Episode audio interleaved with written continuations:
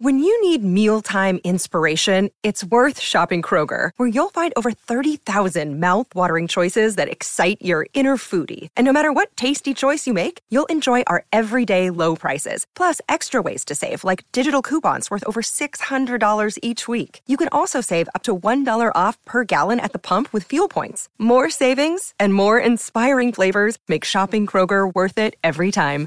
Kroger, fresh for everyone. Fuel restrictions apply. The umpire, the umpire, the guy who calls every play. We ain't got no use for the umpire unless he calls them our way. Hey, Tommy! He calls one Baseball is a game of rules. 169 pages of rules to be exact. Three strikes, you're out. Four balls, take your base.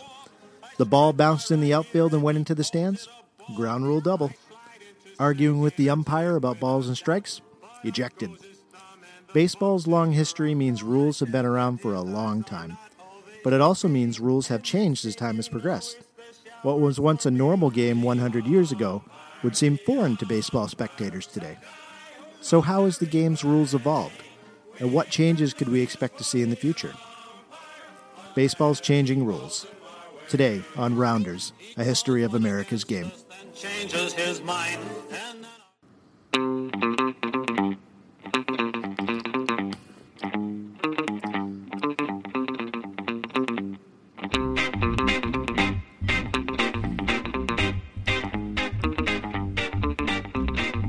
Hey, everybody, I'm Jeff Lambert.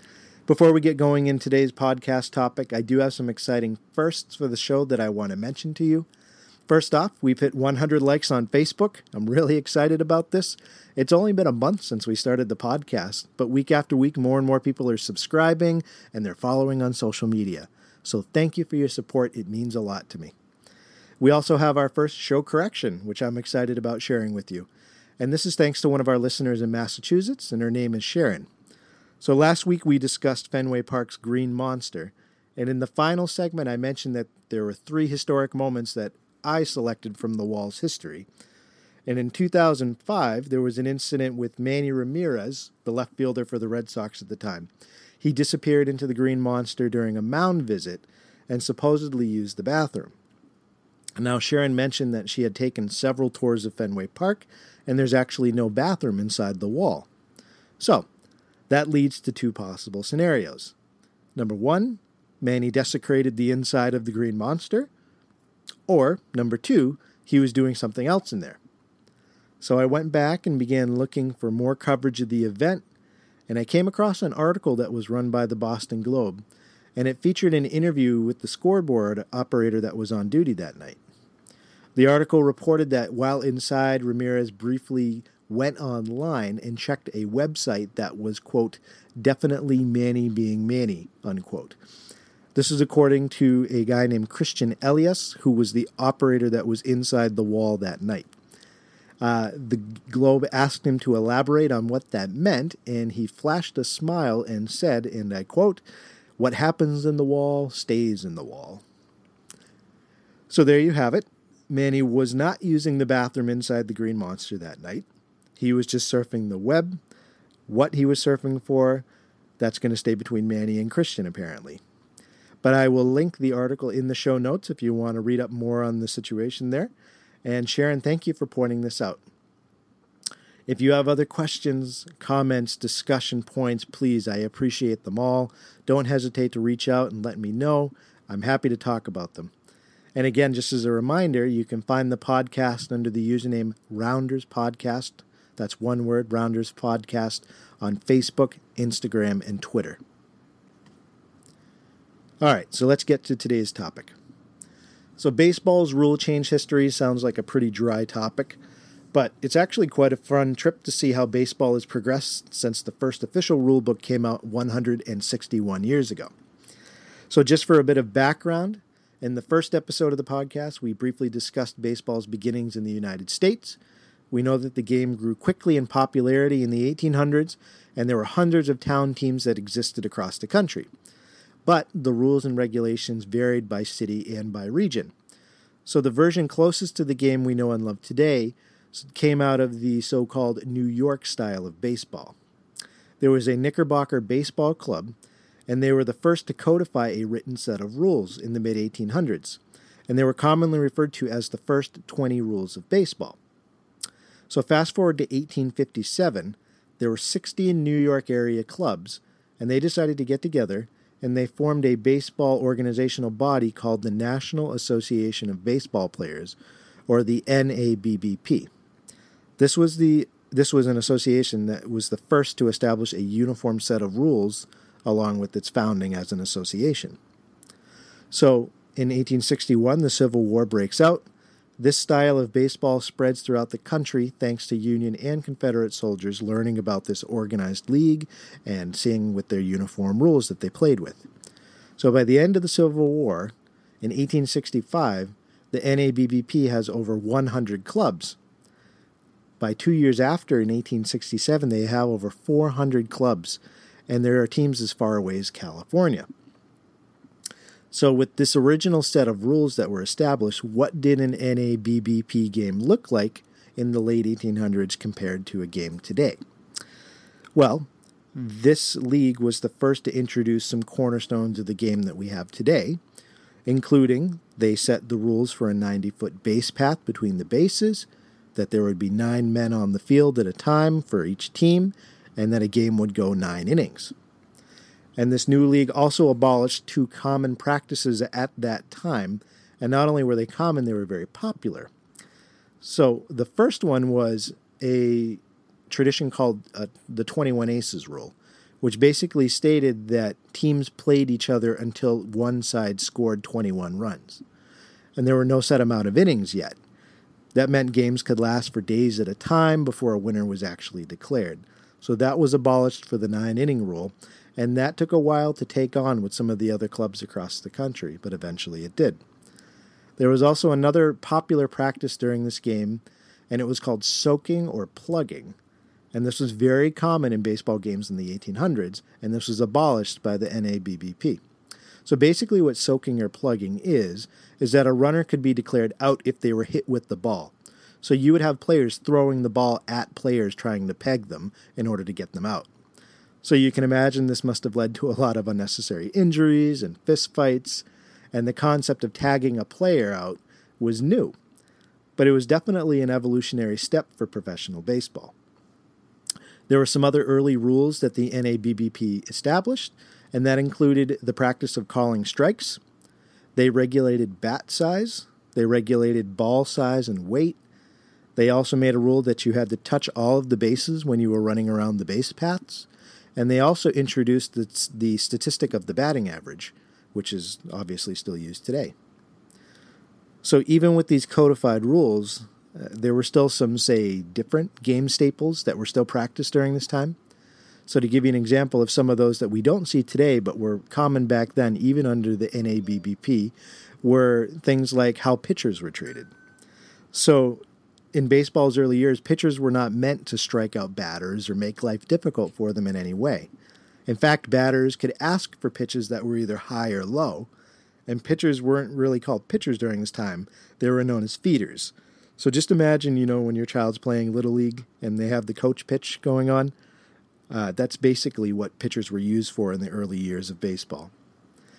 There were some other odd concepts as well that existed during this time. There were nine balls called before a batter could take a walk. Bats could be square or flat at the large end to make the ball easier to hit, but that also had the other effect of causing bats to splinter more oftenly, so that was eventually done away with. And then, of course, if you hit a ball and it struck a runner that wasn't standing on the base, that runner was declared out. So that was another interesting concept that existed back then. There was also, and this is this is an interesting one, and I'm guessing this has to do with the evolution of the baseball glove itself. If a ball was caught in the air, the runner would be out, obviously. But also, if the ball was caught on one bounce, that was also considered an out. So either one worked during this time. I think the one I found most amusing during this time in terms of rules and, and, and traditions during the early years of the NABBP was how umpires were treated then compared to now. So, umpires don't get an overwhelming amount of respect in today's baseball culture, but in the early days, it was different. Umpires were commonly upstanding members of the community, and they were afforded a lot of respect for their role. They didn't squat behind the catcher. They would usually be somewhere close by home plate, and they were often sitting on a comfy chair, and there would be an umbrella above them to protect them from the sun. Now, there's a clipping from a 1916 newspaper report from the Marion Star, which is based in Ohio, and they stated about the treatment of umpires during this time, and I quote, the old time umpires were accorded the utmost courtesy by the players. They were given easy chairs, placed near home plate, and fans provided them on hot days their absolute comfort for the utmost. Umpires received the choicest bits of food and the largest glass of beer. So umpires went from having beer poured on them to having beer poured for them during this time. That's a tough development for them. Oh, yeah. The home plate umpire was also allowed during this time to confer with spectators. So if the umpire wasn't sure about the call to make, he could turn to someone in the stands and ask them if they had a better view. And if they did, he could issue the ruling based on what someone in the crowd said to him. So umpires uh, have come a long way, but probably not in the way that they would appreciate from then till now. Another odd sight for a modern day time traveler at an 1800s baseball game was the role of the shortstop. So today's fans are used to this shortstop placed between the second and third baseman. And the shortstop is during this time was different. Their role was more as a roving fourth outfielder, and their main duty was to be that cutoff man for balls that were thrown in from the outfield. And there was a much more practical reason for this during the early days of the game, while baseball stadiums were still being built and and built to specific regulations, a lot of times baseball diamonds were not fenced in. So if a ball was hit over the outfielder's head, it just kept going. So the outfielder that had to chase the ball had to get it back into the infield. So the shortstop's role was mostly to rove into the shallow parts of the outfield to be that cutoff man instead of playing the infield more. So that's definitely a change that we see from then to now. So baseball went through some periods of frequent rule changes during its early years, especially from the mid 1800s all the way up until about the 1930s. And these changes made the game safer and they made it more popular. So, what rule changes has baseball gone through in more modern times in the past 50 years? And what changes could we see for baseball in the future? Let's take a quick break for the seventh inning stretch and then we'll take a look.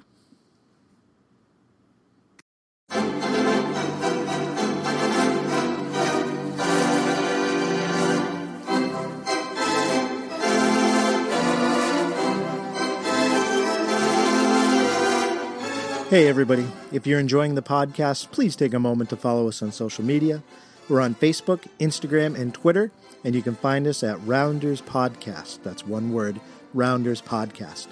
If you subscribe, you'll get photos, quotes, and short event summaries from baseball's rich past in your feed on a regular basis. I also want to hear from you about topics you'd like to see covered, so keep in touch and follow me. I've also started a Patreon account, so if you'd like to support the podcast financially and would like to support more episodes, I would certainly appreciate it.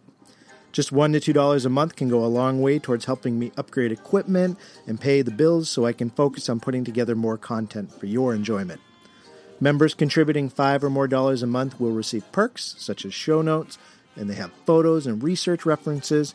You'll also get extra episodes and regular live Q&A sessions with me. If you're interested, just go to patreon.com and search for Rounders Podcast. A link is also available in the show notes. That's all for now. Let's get back to the show.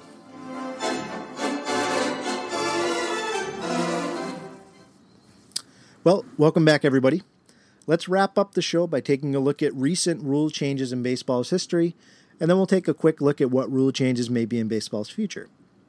So, we're going to pick up around the end of World War II and just for comparison's sake, there's only been 14 rule changes that have occurred in Major League Baseball since this time. Compare that to the period from 1857 to 1945, and there were over 75 revisions to the Major League Baseball rulebook. So, probably the most significant rule change in the past 50 years in baseball would have to be the allowance of the American League to have the designated hitter instead of having the pitcher bat. This clause was added in 1973. Now, it's still a controversial topic to this day, one I may decide to explore further in a future podcast, but it did fundamentally change the game for both leagues in the Major League Baseball, even though to this day the National League still has pitchers in the batting lineup. So, coming in a close second in terms of major impact on the game, I think would have to be the 1971 regulation that all batters had to wear protective helmets at the plate. This also was a big step in terms of pushing for the safety of players during the game, but during the time it was not popular with certain players in Major League Baseball. It seems like such a uh, common thing nowadays, no one even questions it, but during the time it was controversial. Some other honorable mention rule changes that have occurred in recent years include in 1969, the strike zone was shrunk from the armpits to the top of the batter's knees.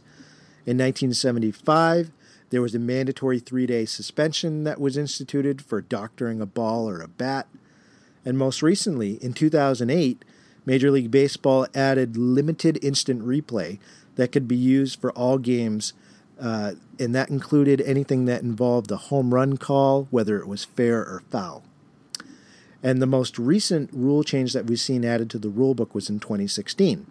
So in 2016, there was a rule that was passed that said any slides from base runners on potential double plays had to require that the base runners had to make a bona fide attempt to reach and remain on the base. You weren't allowed to just take out the second baseman to try and break up the double play. And the reason for this is they were trying to cut down injuries that were being accrued by fielders by players coming in and trying to take them out to break up the double play. Now, there was another one, too, that I should mention. Uh, in order to try and speed up the game, and this is something baseball has been spending more and more focus on over the past few years, any visits to the mound by managers or coaches, which previously did not have a time limit, is limited now to 30 seconds. And it's also limited to in between uh, inning break times. So that means that you either have 30 seconds to visit the pitcher on the mound during a game broadcast, or you have two minutes and five seconds during a commercial break to do so. And that's also, again, with the goal of trying to speed up the game. So, in thinking about the future of baseball, it's no secret that baseball is losing to the younger generations to more fast paced sports like football and basketball and soccer. And the MLB is aware of this because it's had a negative impact on not only TV viewership, but ballpark attendance too. The game is going to need to continue to evolve to reach a new audience uh, of young people. So, what are some possibilities for future rule changes? Well, just last year in 2017, the MLB took a serious look at changing the process for an intentional walk. Right now, as you know, if an intentional walk is issued, the catcher has to step out and catch four pitches before the batter can take their base. What would happen if this rule change took place is you could be issued an automatic intentional walk without going through the four step pitch process. So that's a potential change that could be made. Another rule change that's close to being adopted is a pitch clock, and that's with the intent of trying to speed up the game. The revision would set up a 20 second clock and the clock would begin as soon as the ball is thrown back to the pitcher. Now, this clock is already being used in the minor leagues in sort of a testing environment. So they're looking at how this is impacting the game, getting fan feedback, getting player feedback. So that's another very real possibility that we may see on the horizon. Some other future possibilities that have been discussed include raising the strike zone, placing an automatic runner on second if it goes to extra innings, and there's also just this fierce debate that's going on within the midst of all of these rule change proposals between Commissioner Rob Manfred, who does have a desire to modernize the game more, and the Players Association, who is more resistant to some of these changes. So there's no timetable for a lot of these changes, and there is still discussion on whether they're necessary at all. But Rob Manfred did say in a recent interview in 2017, and I think it's important, he said that Quote, we routinely draw 75 million fans to the ballpark each year and another 40 million to minor league baseball. No other sport has that kind of drawing power. At the same time, I believe it's a mistake to stick our head in the sand and ignore the fact that our game has changed and continues to change. End quote. I mean, baseball has been a sport of adaptation throughout its history, and I believe it's going to continue to be as it looks to attract the next generation of baseball fans. It has to compete with the growing sphere of major sports in America. And you know what? That's okay. Change is fun. And baseball is going to continue to be worth tuning into as long as it puts the fans first. Well, thanks for tuning into this episode, everybody. Your support means a lot to me again. Don't forget to follow me on social media, and if you have a few dollars laying around, look me up on Patreon and buy me an iced tea. And remember, folks, there are only two seasons winter and baseball.